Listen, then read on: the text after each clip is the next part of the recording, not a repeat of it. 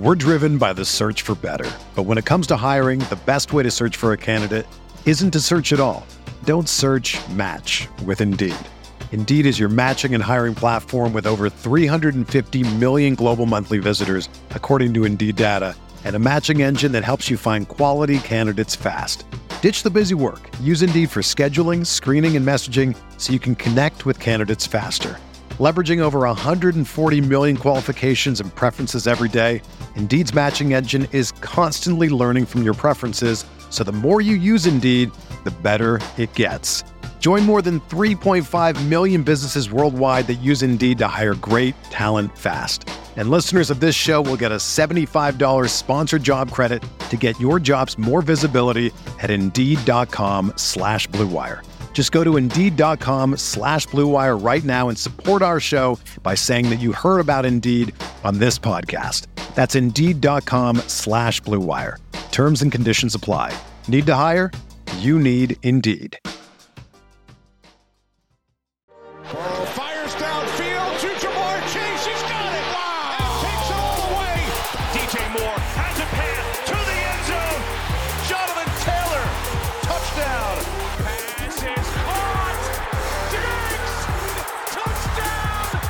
Hello and welcome back to RotoViz Overtime on RotoViz Radio. My name is Colm Kelly. You can follow me on Twitter at Overtime Ireland. Shawn, we are up and running. We are 10 picks deep in the FFPC main event. We wanted to squeeze one in before the start of the season. Part one came out on Saturday. This is part two. I mentioned and I teased it at the end of the previous show, but we are going to be picking soon. So I might even hold this question to after that, but we'll roll into it here. We have Saquon Barkley, Kyle Pitts, Jaylen Waddle, Rashod Bateman, Elijah Moore, DeVonta Smith, Treylon Burks, Rashad Penny, Skyy Moore, Romeo Doubs. So in that situation, we have three rookie wide receivers. We have four second year wide receivers, if my maths are correct on that. We have a second year tight end. Any concern with the overly high amount of youth we have here at this point, or do we just keep one smashing, getting those young players on and, and seeing their, their value ascend as the season progresses? No, not at these prices. One of the things with the rookies is that you do need to get good prices, but we feel like we have done that. And it's not necessarily prices related to ADP, it's prices in terms of how they fit in your build, right? So you're not trying to get like a three pick discount. You're trying to make sure that you draft a player at a spot where they can outperform and a spot where you don't necessarily need them in the first couple of weeks. From that perspective, we look very, very good. I love the upside that it gives this roster overall. We've waited at quarterback, and Tom Brady, Aaron Rodgers, Derek Carr all come back to us. One of those players to then hopefully pair with a hybrid option in someone like Justin Fields would be uh, a perfect way to build this team out. Colm, who do you like at wide receiver? Who do you like at running back? Is there a tight end selection? Do we reach for Evan? Well, we're not going to reach for Evan Engram. Do we reach for Gerald Everett? We might reach here for Gerald Everett. I think my question to you first is uh, do we want to go and get Gerald Everett? That's going to be the second pick most likely here. I don't have a wide receiver standing specifically out to me. I do think this is a, a prime range to get a, a, quarterback and Gerald Everett, basically. The other option I'm interested in here is Wan'Dale Robinson, but I, I think I, I, prefer Everett um, based on what we've done so far. So we get Shawn's guy and Gerald Everett. Um, the the reason I did that, the other part of the discussion here, I think like we have Tom Brady, Dak Prescott, and Aaron Rodgers all available to us. Matthew Stafford's there as well. Derek Carr's there as well. I feel like this is a real QB zone, um, and I just think the upside of Rodgers and Brady. I think I, I know you like Derek Carr as well. I think I would lean towards one of those two. I think the upside probably goes towards Brady. I think you have Rodgers. You also have if we're if we're betting a little bit on Doubs could be an interesting connection. But how are you feeling about the board? And then I feel quarterback's the right call here. But do you have something else in mind?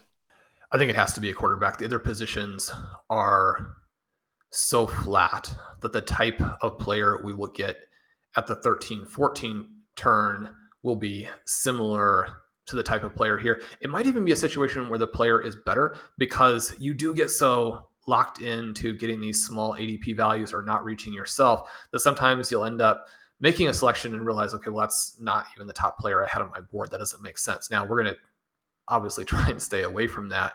I think that Julio Jones would have been an interesting selection to go with Tom Brady there. Colm Brady, multiple rounds below ADP. There are concerns about this Buccaneers offensive line this season. And yet, when you're hearing Chris Godwin getting close to 100%, when you have Julio Jones, you know, he's not going to be mid career Julio Jones, but he is such a star. You can lose so much, much off of what he was. He still was efficient last season when he played. The problem, I think, for the Titans is that he didn't play as much as they wanted, and they may have been frustrated with some of his preparation. It's odd to see the Rams move on from Robert Woods, a better player than Allen Robinson, but then equally sort of strange to see the Titans move on from Julio Jones, a better player than Robert Woods. Maybe, maybe those things are true. Maybe they're not true. We're obviously betting on Burks with the Titans. If we had gone Julio, Tom Brady right there, it would have given us a little bit of that veteran depth, but maybe not the upside, the way that that team is going to be split. Julio's still one of my highest exposures, but I've only selected him once since he did sign with the Buccaneers, even though I think that's a pretty good landing spot for him. Yeah, I've kind of stopped. We were drafting him a lot when we were hoping he would get signed. Um, I haven't really drafted him at all since that happened and the ADP jumped up, but it's still a, a good chunk of, of Julio Jones on my rosters. The um, the the interesting thing is going to be about the Buccaneers is like we're talking about week one, how things look. I think the Buccaneers will be fascinating. The offensive line is going to be a concern, but Brady tends throughout his career to get the ball out just so quick that maybe he can counteract that a little bit. Um, my concern is around just Tom Brady himself. He's he's been a little bit unusual, I guess, over the last uh, month or so. So hopefully, if he's out there, he's 100 percent and he's locked in. Um, I think that's just a an amazing bargain to be getting there at the 1201. So you mentioned the possibility as well of pairing him up, but I do think Everett is somebody that we find to be pretty integral to some of these rosters and to have him as a, a secondary option in this team, really it's him and Noah Fant that are the guys that we're kind of targeting when it comes to the tight end positions. Um, so to, to have one of them locked up, and we did have to take a little bit of a reach, but you mentioned how flat that zone is. It's a kind of an area where I don't be surprised if some of the players that go in that range slide all the way back to that next set of picks. I mentioned Wan'Dale Robinson is potentially my favorite wide receiver in that area. He doesn't you know, we, would have been taking kind of a 20 ADP swing to, to pick him up there. I do think we hopefully will have some nice options here when we get back to this next selection. And Shawn, who knows? This could even turn out to be a KJ Hamler team. It could turn out to be a KJ Hamler team, and that would be fantastic. My KJ Hamler exposures have dropped a little bit recently because Jerry Jeudy has fallen into my lap so many times, and so you don't you don't reach by as much and he obviously has gotten more expensive. Colm, our theme for the shows during the draft here are what we expect to happen, what we want to see happen, the questions that we have going here into week one. Tampa Bay at Dallas, both of those teams, huge offensive line concerns. The Cowboys, maybe even more than the Buccaneers. We just watched a Thursday night matchup where two of the very best teams in football combined for a turnover fest. Is it possible that we will see a sack fest between two of the other best QBs in football? Will these guys also have turnovers? Now, a couple of the turnovers that we saw in Bills Rams came from the running backs, they came from receivers having balls that were well thrown, bounce off of their hands. So, not necessarily on the quarterbacks per se, but eh, the more that we have teams protecting players through the preseason, which you have to do, I mean, you just really have almost no have choice. To. But these week one games can be, I don't want to say ugly, they're fun, right? But they can be all over the place. And to have turnovers, to have sacks, to have, you know, pick six, strip six, all of those types of plays, I don't think any of that would be surprising uh, it wouldn't be surprising. You mentioned you have to just wrap them up in cotton wool. You can't take that risk. You know, we have less players heading into week one injured than we normally would have in terms of the, there is obviously injuries, but the real, real elite element of, you know, the skill position players. And I think that's what teams have realized that they, they just have to do. But you're, you're spot on in terms of it could be a little bit ugly at times. The timing of the routes might not just be there in terms of the connection with the quarterback. and I think it's going to be interesting to see. I'm hoping. I'm hoping that, like, I don't mind turnovers if it then leads to offensive points. I don't want to see, you know, defenses just racking up uh, returns for touchdowns, but I think that game could be pretty fun. The one thing with the NFL this year in week one, they have really gone all out in terms of who is in these primetime slots. That's Cowboys, Buccaneers, Sunday night football. Then they also have Russell Wilson heading back to, to Seattle or to play the Seattle Seahawks on Monday night football. So it's going to be a super fun weekend of, of games here. But I'm excited for that game. I'm, I'm hoping it's pretty high scoring and I'm hoping that, you know, we haven't got CeeDee Lamb in this draft. We, we actually bypassed him to the Kyle Pitts, but I'm hoping that we see – a real flash from him. We we kind of didn't really ever get to what we wanted to see last year from Lamb. Cooper's no longer there. He is the the prime target in this offense. So I'm really hoping we see a lot from him. I'm also interested when we look at what is happening in terms of the backfield usage between Tony Pollard and Zeke Elliott. The, the question around some of these backfields and how they're used, we've seen it on Thursday night football when all of a sudden Henderson's leading the way in terms of the opportunities out of that backfield. I don't think we're going to see that with the Dallas Cowboys, but similarly with like the likes of Clyde Edwards-Helaire this weekend, if we see some of these backfields where all of a sudden one of the guys is not getting the work that we're expecting. So if Elliott or Edwards-Helaire is getting less touches and the, the guys behind him, like a Tony Pollard or you know, even let's say Ronald Jones might be inactive. Uh, people might know that by the time they listen to this, but depending on how it plays out, I think that'll be interesting. You touched on the previous show about uh, our uh, Aaron Jones and AJ Dillon. How does that shake out? Do we see a situation where AJ Dillon gets 75% of the carries in this game and you know we're only looking then at Aaron Jones as a, a third down back? It's going to be fascinating to see how all that plays out. So I'm really looking forward to these stories, but I think that Tom Brady, I would like to see him go out and I would like to see this offense kick off in a, a pretty nice style. And if we get Chris Godwin healthy, fully healthy by week four, week five, and we have Julio looking anywhere like what he's going to be, and then we get Mike Evans doing what Mike Evans does. I know we have some concerns around him, but as a red zone target, I'm sure he's still going to get that. He's just he's never going to get the yards after the catch. Tom Brady should be in a good spot. I'm also interested with Gerald Everett, though, Shawn. If we see we see a you know a 20 yard pass down the seam uh, to Gerald Everett, I think there'll be there'll be some good feelings floating about in our stomach. yeah, I mean, we, we want to see Gerald Everett get out there and play. One of the other backfields that will be extremely important to keep an eye on in week one, Miami Dolphins. Oh, yeah. For about 20 days, Raheem Mostert found his way onto every single one of my rosters. He was on the zero RB candidates countdown. He finally has ticked up. There's finally been a reaction to the fact that he's in a committee that looks pretty good. In this particular draft, Chase Edmonds goes at 605, Raheem Mostert goes at 1005 to the same drafter. The same drafter. Now, again, that's probably not the way to play it, but Mostert's value ascending quickly. He could be someone who has a 60 40 touch split in his favor instead of the other way around in week one. I, I still think that Edmonds is likely to be the guy, but that's one that could flip and not necessarily surprise everybody, but similar to what we saw with Henderson and Akers, where maybe it doesn't fit the narrative that we've drafted on most of the season. I hope I hope that Mostert has a big game. He seems like a really cool potential bounce back, even at these higher prices. So, Shawn, we're back on the clock. We we got nipped there. I was uh, I was trying to, you know, I was I didn't know if you could see it while we were talking or or what, but KJ Hamler went off the board. Jerick McKinnon also went off the board before that. But yeah, Hamler was the player I was hoping would make it to us. So we are back up here. Jarvis Landry goes off the board we are up, but Aaron Rodgers has made it back. We took Tom Brady at the last round, and since that, Dak Prescott is the only quarterback that's gone off the board. And that time, Wan'Dale Robinson, who I mentioned, has also gone. Julio Jones, who you touched on, has gone. So we have an option here to get Aaron Rodgers or Justin Fields, and then after that, it's kind of Tyler Allgeier there potentially as a running back, but then Noah Fant is probably my next preferred option. How do you?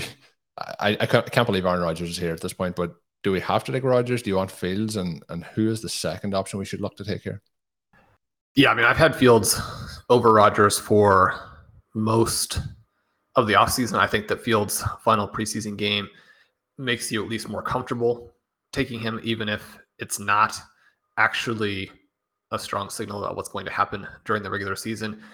The emergence of Doubs with the presence of Lazard and the potential emergence of Christian Watson at some point with Aaron Rodgers' greatness, even though they probably will be one of these slow paced, low tempo teams at this price. I mean, you're talking again in the 13th round. So, one of the things that we mentioned earlier about reaching for the receivers we wanted by ADP because they were still good values related to our board is that then you do have other picks that you get to make. We don't force a QB in there. And now what has happened is that Tom Brady and Aaron Rodgers have both come back to us below ADP. That gives us a one two punch where we can play the matchups, something that's going to be a little bit more important for the passing QBs as opposed to the hybrid QBs.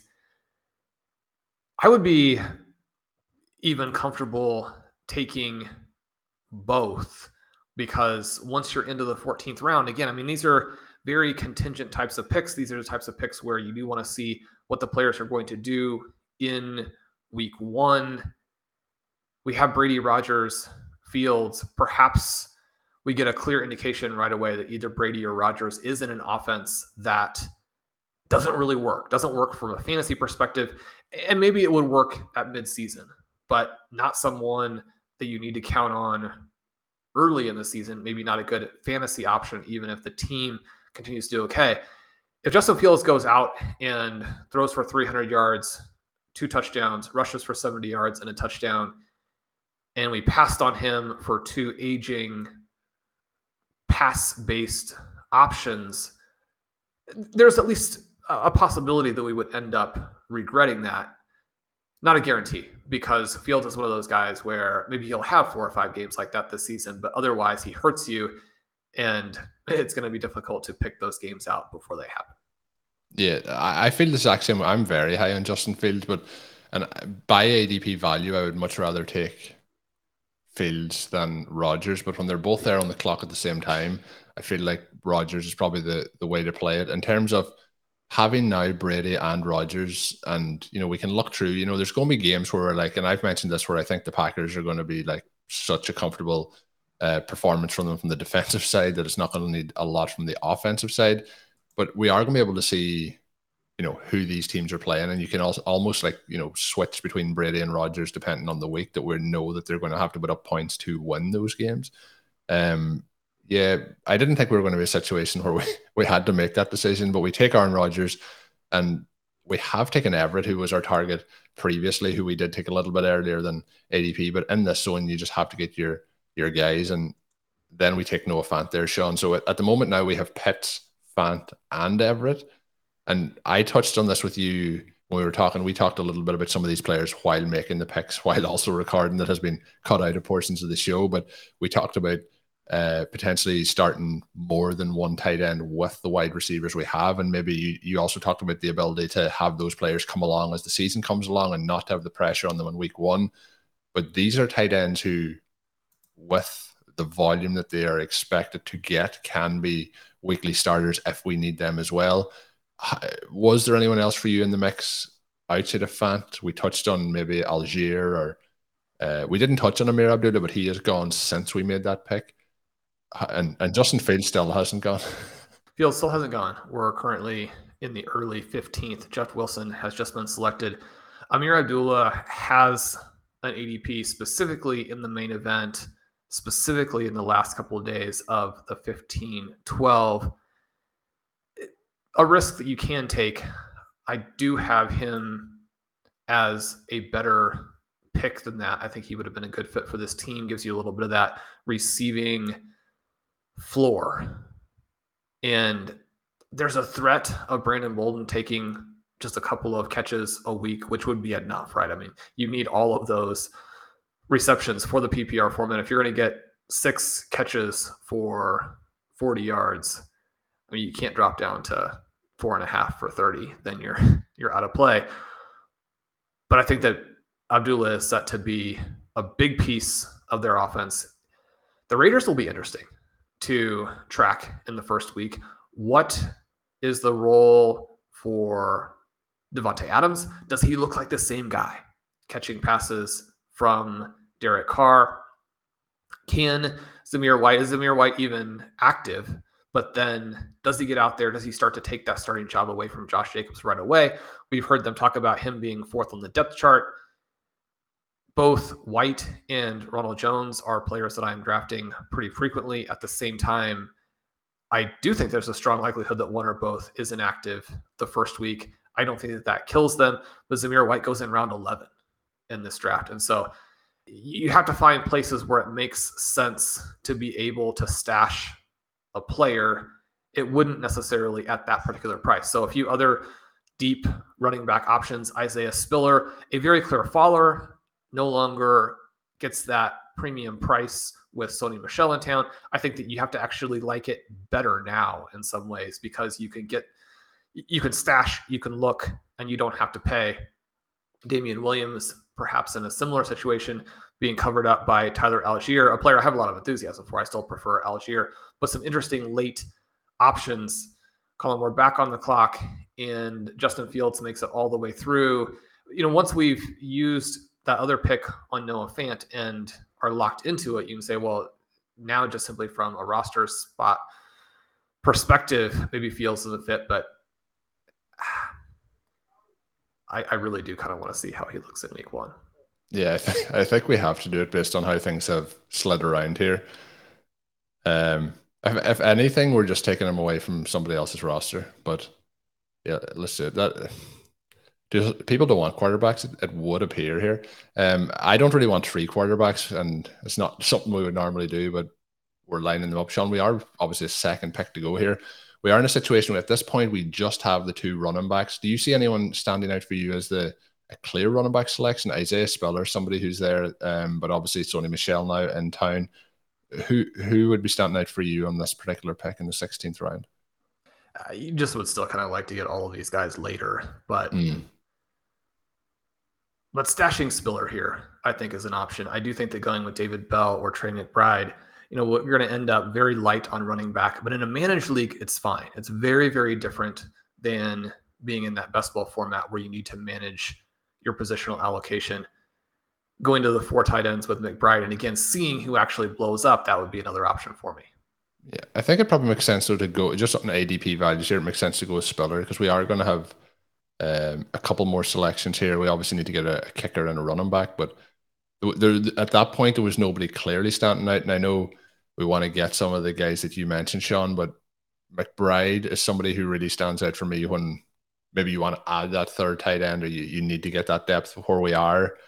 I am willing to risk it a little bit in this particular draft. And again, similarly with what we've built out at wide receiver, I really would love to get David Bell on this roster, but I'm willing to see if we can skip it around here for for two more picks.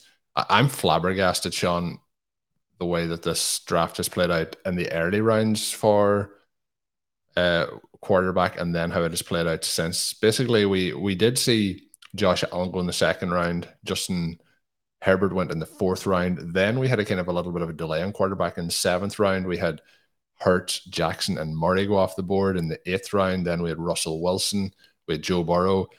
The draft round of 11 is taking two quarterbacks and Russell Wilson and Trey Lance back to back. The draft round nine took Derek Carr and Matthew Stafford within three rounds of each other. But really, when we look at it, like it has fallen very, very far for a quarterback in this in this particular draft. So I'm quite. The one thing, Shawn, if we can pick the right quarterback to start, we shouldn't have any quarterback issues this year. No, and I would encourage listeners to think about their positional allocations in redraft from the perspective of getting to see some of the games and getting to make better and further decisions from that. Obviously, at the time this podcast released, you wouldn't expect too many people to be doing significantly more drafts. Although one of the reasons that we're putting this together is because there are FFPC drafts going Friday, Saturday, you know, late into the evening Saturday. There are some other formats out there that are trying to fill drafts on Friday and Saturday. So you you have some options, and once you get that taste of the Thursday night game, you know definitely you want to get out there and add more teams. But the same idea carries over into waivers, especially week one waivers. And uh, you think about which articles get the most views, which pieces get the most traction, which pieces people are desperate for after week one. And then to a lesser extent, that first month of the season, people always want to know, well, who should I pick up and how much should I spend? And partly that's going to depend on what you need, right? One of the reasons we draft running back light is because that's the position that gives you the best options after week one, week two, and then throughout the course of the season as you get into the bye weeks and players, more and more players get hurt. But the flip side of it is that you want to build out some of your teams and some of these onesie positions with more guys than maybe that you'll need. I, I just so many teams are stashing so many running backs that it, it doesn't necessarily make sense. It doesn't give you the total point value that you need, and it also doesn't create the upside options in your starting lineup when you're trying to think about how do we maximize the points that actually count in the standings. Because the reason that you would take three quarterbacks would be to see, well, which guy is going to be the star. The reason that you know you wouldn't necessarily take Kirk Cousins, you wouldn't necessarily take Jameis Winston, is that those guys are not going to factor into your starting lineup unless they really hit a 95th percentile outcome or your team is bad at quarterback, right? So we're we're trying to draft from the pool of players that they could make a difference in the starting lineup that they could win leagues for you. It's a humility based approach. We don't know for sure if Gerald Everett or Noah Fant is going to be the guy. That's why you would take both of them. It's why we would consider Trey McBride to add on to this team. Simply putting a bunch of running backs who don't currently have a role onto your roster is a waste of the chance to see guys play in weeks one and two and find out who the stars are. Maybe that leads eventually to a cut that's hard because maybe multiple guys break out there. Maybe you don't ever actually want to get rid of Tom Brady or Aaron Rodgers, but it does give you the best chance to put together a league winning team. Just accumulating a bunch of bench points and to be able to say that you have running back bodies how does that help you accomplish your objectives? That's the question you should be asking. We're driven by the search for better. But when it comes to hiring, the best way to search for a candidate isn't to search at all. Don't search match with Indeed. Indeed is your matching and hiring platform with over 350 million global monthly visitors, according to Indeed data, and a matching engine that helps you find quality candidates fast. Ditch the busy work. Use Indeed for scheduling, screening, and messaging so you can connect with candidates faster. Leveraging over 140 million qualifications and preferences every day, Indeed's matching engine is constantly learning from your preferences, so the more you use Indeed, the better it gets. Join more than 3.5 million businesses worldwide that use Indeed to hire great talent fast. And listeners of this show will get a $75 sponsored job credit to get your jobs more visibility at Indeed.com slash BlueWire. Just go to Indeed.com slash BlueWire right now and support our show by saying that you heard about Indeed on this podcast. That's Indeed.com slash BlueWire. Terms and conditions apply. Need to hire? You need Indeed. When you need mealtime inspiration, it's worth shopping Kroger, where you'll find over 30,000 mouthwatering choices that excite your inner foodie. And no matter what tasty choice you make, you'll enjoy our everyday low prices, plus extra ways to save, like digital coupons worth over $600 each week. You can also save up to $1 off per gallon at the pump with fuel points. More savings and more inspiring flavors make shopping Kroger worth it every time. Kroger, fresh for everyone. Fuel restrictions apply. Yeah, and I, I do think there is a little bit of a panic here in week one. Like I think people are drafting running backs that way still. And this draft has been interesting. There's a few teams that are drafting what I think are very, very good teams, but there's other teams who are clutching at the running back position. And it's almost like they know the running backs are going to get injured, so they need more running backs to make sure that they have running backs to start when the running backs are injured, rather than how is this going to really supercharge this roster. So speaking of running backs, so Shawn, we have three. Um, I did joke with you when we were talking about a pick about, you know, you said we could probably look about getting a running back. I said we already have two running backs. Why would we need any more? So we, Those I'm pretty, yeah, I'm pretty confident. Week one, we have our starting allocation anyway in Saquon Barkley and Rashad Penny. Spiller is a longer term project, to be honest. Shawn, Sony Michel is where I'm heavily invested now in that backfield. So uh, he goes around ahead. But Isaiah Spiller, I think there's still a lot of potential there. But we are going to need to do that. We have four selections left. We're going to need to get a kicker, a defense, and then we have two options. Who knows? Maybe we'll draft Ronald Jones again. Who are, uh, you know, we talked about, well, I was just about to say David Bell. David Bell did go off the board at the 1701. But I was going to say, if somebody like Bell came back to us, we have talked about needing running backs a little bit more here, and we have really loaded up on the wide receiver position would you look to go with just a four running back build here if it's the right wide receiver? Now that Bell has gone, there probably isn't the right wide receiver, but would that be something you'd be willing to do? Walk away from this draft with with three running backs, four running backs, sorry. Sure, I drafted a, a main event team with only three running backs, two of whom are injured, and so to ha- already have you have one running back. At least you have one. Yeah, yeah. I mean, you get to start one in week one. No, there is another waiver run, or at least that's my understanding. We'll, we'll see. You always feel like you know the rules, and then when the rules play out the way that you are expecting, there is that sigh of relief. Yeah, the, the late rounds are about stashing players that you want to see in week one. They're not about filling out your positions. And so Ronald Jones, somebody I want to have on those rosters, even though I expect him to be inactive because you could be wrong. And also, the unfortunate part is that a Chiefs back could be injured or they could look bad. And then even if he's inactive, his stock rises. So there are really quite a few paths that Jones has outside of getting outright cut, which we have watched as running backs originally made teams and were eventually cut. We know that teams are continue, going to continue have to address their roster as the season goes along. He's not a lock to stick with the Chiefs, I don't believe. But Samaje Perine, Damien Williams, Trey McBride, Ronald Jones. I would love it if Harrison Butker made it to the turn here. Just get that big time kicker and not have to worry about it for a while. We could even look at the defensive position as well at this turn and push the last two picks to the 19 20th turn. It may seem like a little bit of a silly distinction at the end of drafts, but one tiny little silver lining of having the 112 is that you get the first pick in the 20th instead of the last pick. But that also does make it easier to fill out your defense without having to do it at the 17 18 turn.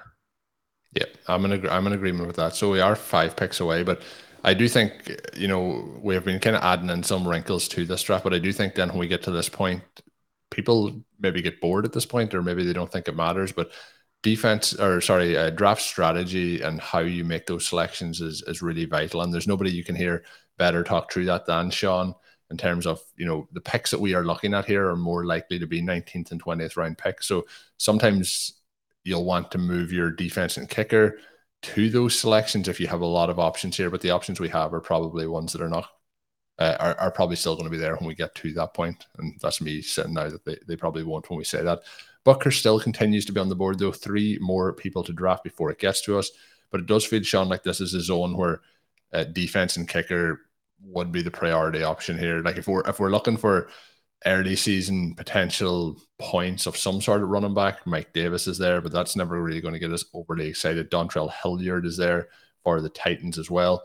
But uh, yeah, feels to me like a, a kicker in defense zone here. You talked about Butker. Daniel Carlson is there for Las Vegas as well as an option. Matt Gay would be there. A lot of interesting then defenses. I'm quite high on the, the Green Bay Packers defense, but Denver is there. Not really pushed on New Orleans either, but between Denver and, and Green Bay or Baltimore, have you any preferences that you're you're drafting at, at uh, defense or or how are you playing it normally? Denver and Baltimore are two defenses that you really like to see because they have both the overall defensive ability and they've got great week one matchups. You'll also stream defense as well, but the Packers have a week 14 bye. So if they do get off to a good start and they are a solid, it's always nice uh, benefit as well. Still waiting, Shawn, though. Harrison Butker still in play here. Yeah, I, I think the other position that I would be interested in taking again because it's not a matter of positional allocation. You want to see these guys. I think that getting a, a look at Trey McBride probably makes sense. I don't think that he'll come back to us. I don't think he should have fallen to this point. We have a situation where we both have three tight ends and we have Kyle Pitts as the superstar. So it's not a need, but if you go if you fast forward to the end of week one and say you guys are wrong on Gerald Everett and you're wrong on Noah Fant, both of those things are very possible, and you want to keep that in mind when you're making the next pick. Now you're probably not going to cut them after one week, although if they put up an Allen Robinson, then you'd have to at least consider it. it. well, it just it did pop into my head as the easiest way to explain that. Uh, the Arizona Cardinals it looks like Rondale Moore will be out, at least as we're recording this. We know that DeAndre Hopkins is out. Zach Ertz seems limited.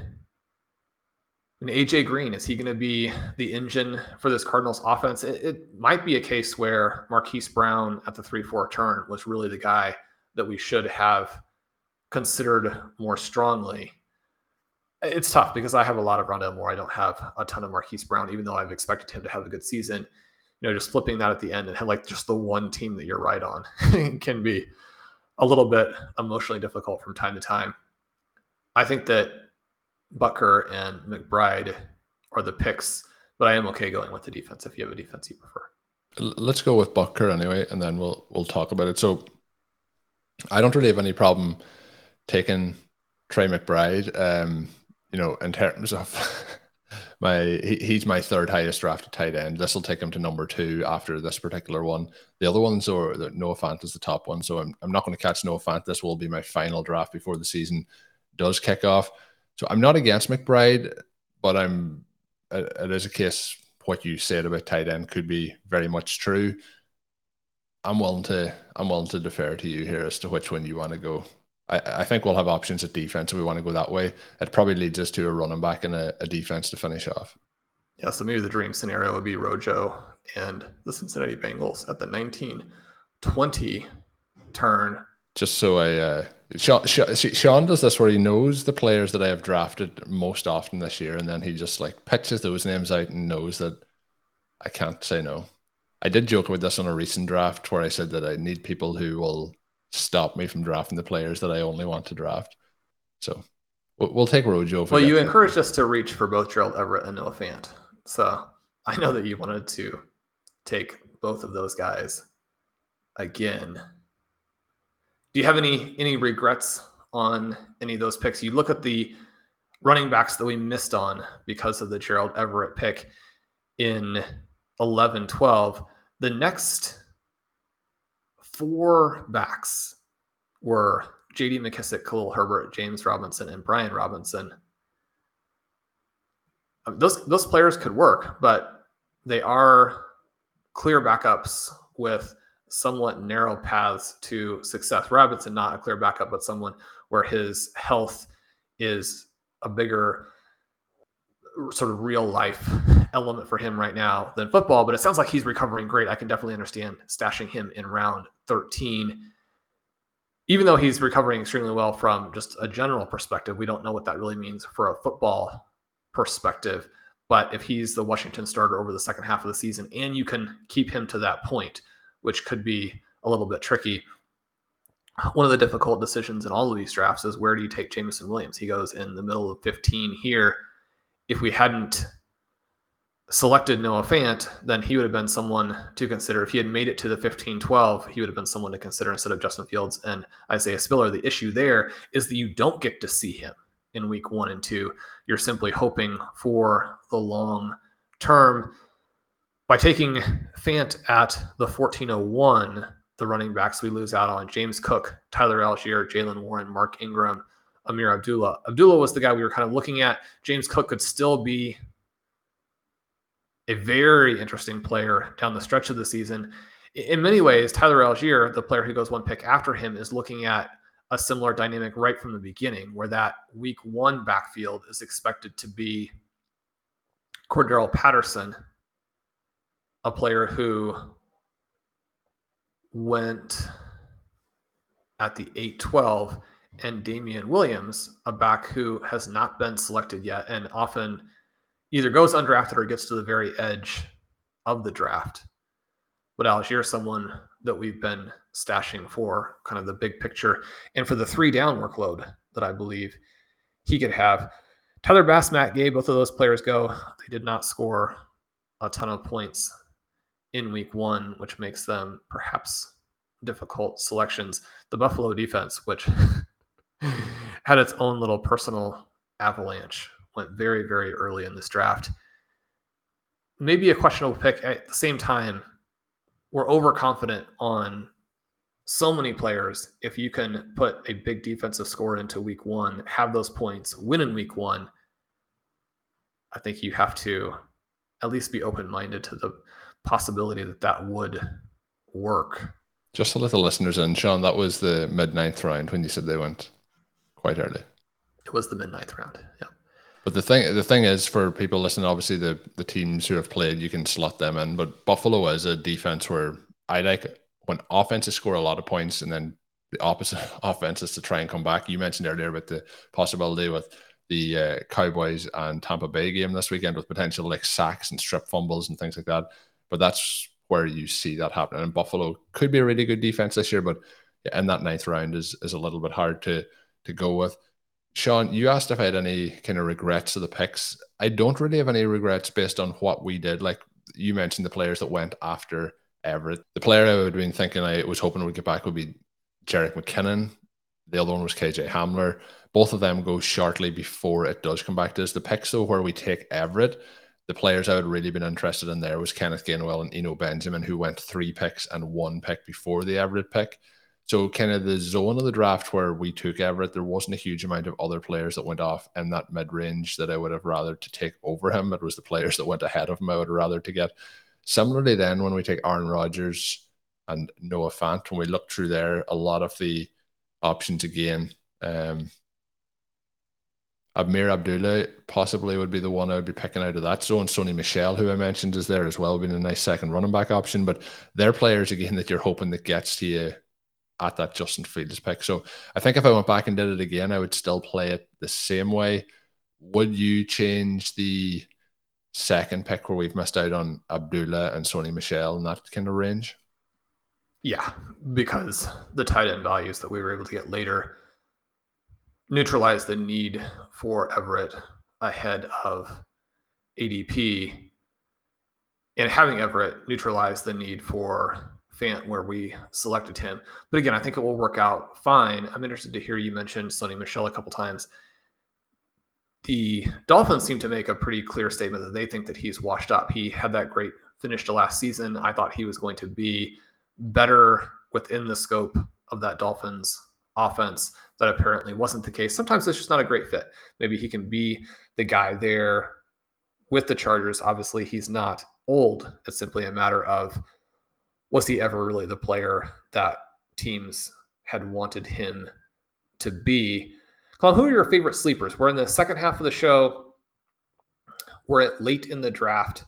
This is prime sleeper time period. When we draft here 16, 17, 18, 19, 20, we're obviously taking some stands on sleepers.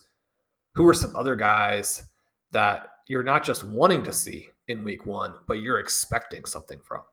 So when we get into this, so I'm fortunate at the minute, Shawn. A lot of the players outside of Ron well, Joe Afton in this range have started to move up.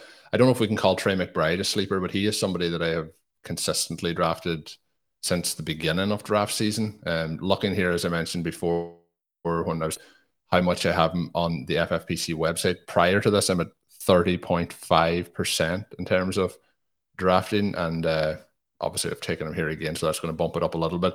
He's probably one of the late round guys. Greg Dulcich isn't going to do anything in week one, but I've been targeting those rookie tight ends, which isn't something that I would have tended to do as much in the past. So they are in there. I'm just trying to look down here through the list of players that I'm relying on, I guess I'll say, that I really want to see. Somebody else I was drafting a lot at running back is Chris Evans, who it hasn't really worked out. I don't think we're going to see a huge amount from him in week one, but I'm hoping that that may come across the season. Eno Benjamin is probably, though, Eno Benjamin, Sony Michel, and uh, Ronald Jones. But if Ronald Jones is inactive, that means we're not going to see much either, Shawn. So I'm hoping that some of those guys that I've drafted a lot of will have some sparks over the first couple of weeks. We are back on the clock. Ronald Jones is there. defenses are there. Ty Chandler is there, but he may be somebody to look at at the next round. We have to take a defense. So do you want to take a defense at this spot or do you want to? Well, we have to take, we only have two picks left. Sorry. Uh, Ronald Jones, is he somebody that you want to draft or that you want to not draft? Well, I've been stocking up on Jones now that he made the Chiefs and stayed in the 20th round.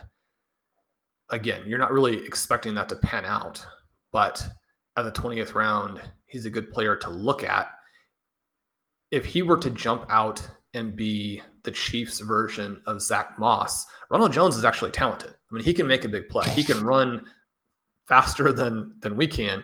I mean, Zach Moss obviously can run much faster than we can as well, but Ronald Jones is faster than Zach Moss. So that does help you a little bit. That offense could be more favorable to the running back position too than the Bills are. The big sleeper I have here is Ty Chandler. I think that he's going to be the backup in Minnesota. The problem is just that when you have Dalvin Cook ahead of you, being the backup in and of itself doesn't necessarily mean that much. And so I think that we should go Jones, but Ty Chandler, somebody I can't wait to see when he gets his first real NFL snaps.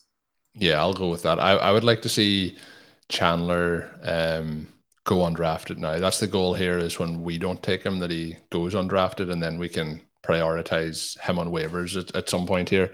Um, so hopefully he'll slide through.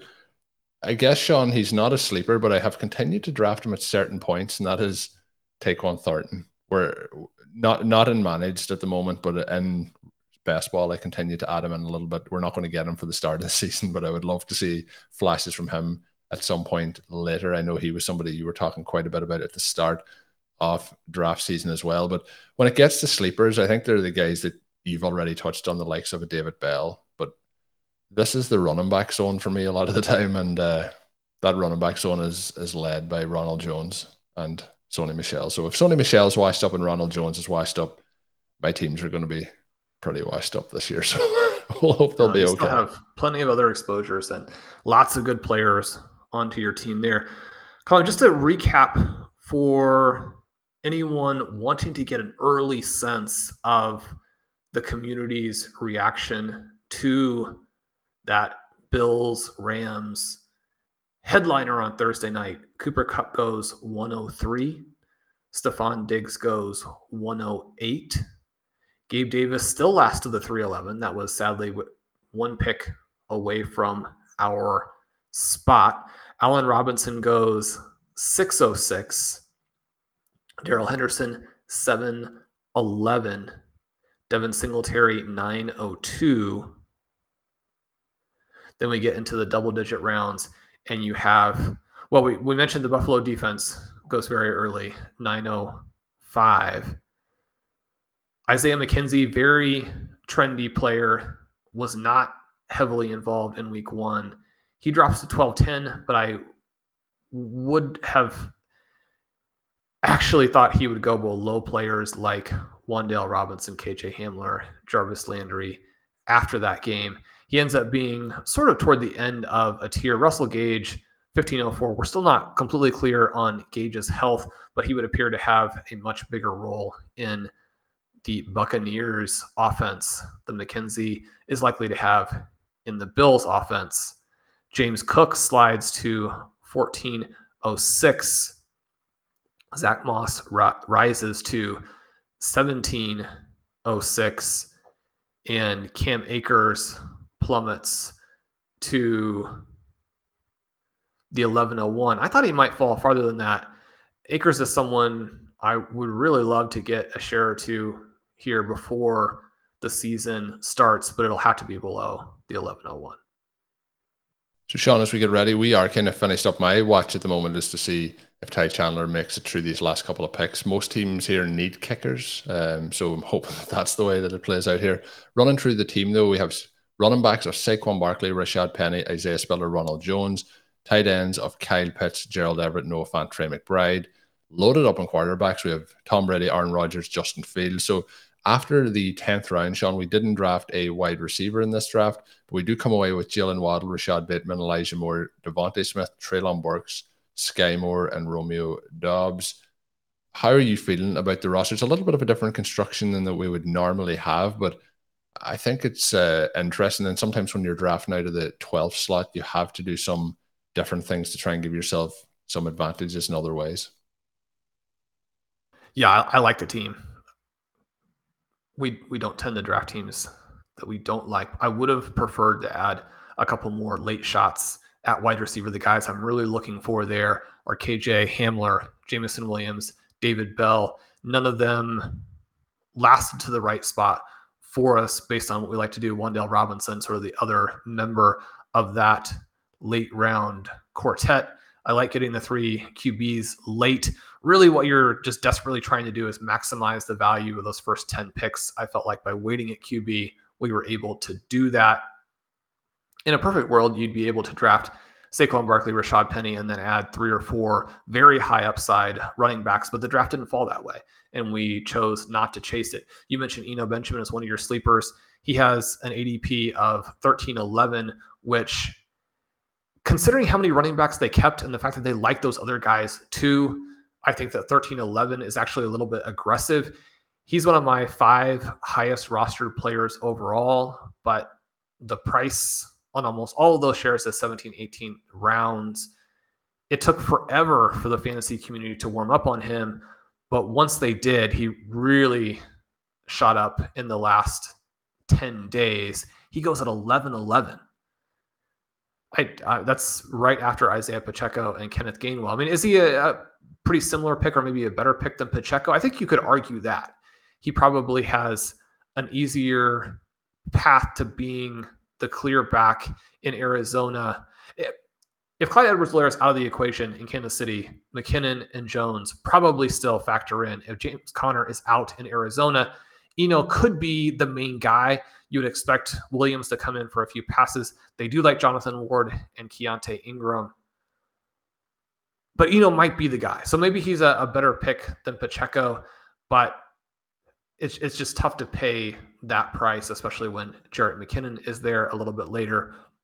The thing that happens in the last week before the season is that the running back prices become much, much tighter. And that can be good or bad for you. You make fewer mistakes, you have fewer completely wasted roster spots, and yet you no longer are able to really fill up in 13, 14, 15, 16 with guys that you actually are pretty confident are going to play, right? even between when the zero RB watch list comes out and the beginning of the season, you see almost all of those guys jump and in many cases significantly. It's one of the reasons that I do like drafting across this entire final month before the season, there are different advantages and disadvantages, different trade offs at each point in time. Yeah, I think you put that very, very well. And the other point, Shawn, you'll be happy to hear the the watch here on Ty Chandler. He did go undrafted, so he's going to be potentially a, a priority ad for us here in the early season. The other thing is there's a couple of other running backs that have not gone drafted as well. That um, if things pop in week one, and obviously you'll have Shawn heading into week two with giving you the the end all of that. We'll be back with more podcasts, but he'll obviously be posting it up on rotoviz.com to see who those guys are to add into the roster. Even the likes of D'Ernest Johnson, who we have drafted quite a bit in those best ball leagues, guys like that are, are undrafted. Things could break in certain ways for them. If you are signing up to rotoviz.com, uh, add the radio 2022 at checkout, save yourself 10% while signing up. And uh, I don't think you'll regret it this time of the year as well. The, the GLSP app and the tools up on the website, along with the articles, will help you set those lineups each and every week. I'm Kelly. You can follow me on Twitter at Over to Martin. As always, I am joined by Shawn Siegele. Check out all of his work up on rotoviz.com. And until we're back with another show, have a good one. Thank you for listening to Overtime on RotoViz Radio. Please rate and review the RotoViz Radio podcast on iTunes or your favorite podcast app. You can contact us via email at rotovizradio at gmail.com. Follow us on Twitter at RotoViz Radio. And remember, you can always support the pod by subscribing to RotoViz with a discount through the RotoViz Radio homepage, rotoviz.com forward slash podcast.